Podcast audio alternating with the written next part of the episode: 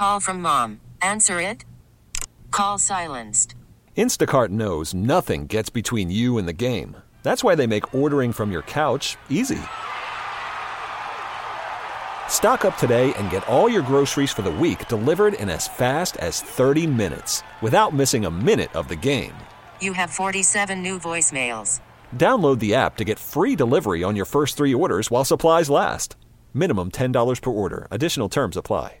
It's meant to be a serious book and a, and a historical book, but it's also just a blast to look at the photos. Don Corrigan is the co author, along with Holly Shanks, of Images of America Forest Park. It's a book with so many old photos, one on every page, and lots of short captions. Brings back memories. You start thinking about, boy, I remember when I went to the zoo and I saw the polar bear jump in the water.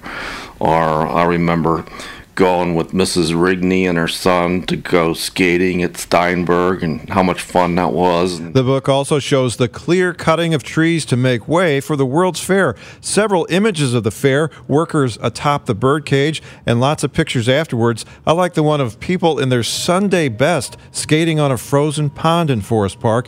They just don't get dressed up like that to go to the park now. Yeah, and that's even true on the cover uh, image that we chose for the book. I mean, you see everybody dressed up in um, coats and ties and top hats and long dresses. There are also lots of rare behind the scenes shots of stars at the Muny Opera. I, I, can remember going with my parents as a little kid to go see Camelot and Brigadoon. You know, I was fortunate enough to go to the Wizard of Oz performance where Phyllis Diller accidentally broke wind on stage and made a joke out of it, and those are memories. audible? It must have been because she she sort of made a comment about it. So the book also has pictures of the sullen "Why am I here?" stare of Phil the gorilla at the zoo, pictures of the sculptures that once filled the foyer of the art museum, pictures of the Keishi kite contest, and dinosaurs outside the planetarium. You know, for those of us boomers who grew up during the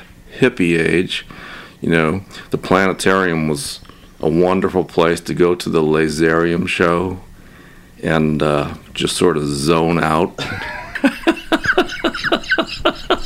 it's called Images of America Forest Park by Don Corrigan and Holly Shanks.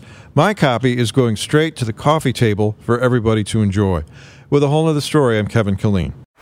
Baseball is in full swing. NBA playoffs are heating up, and your NFL team is gearing up for training camp. Listen to the latest on the teams you love here on the Audacy app. The biggest sports radio stations in the country, providing unrivaled local coverage of their teams, all in one place. Exclusive interviews with players, coaches, and team executives, streaming live and always available on demand. Stay in the know with your favorite teams right here on the Audacy app.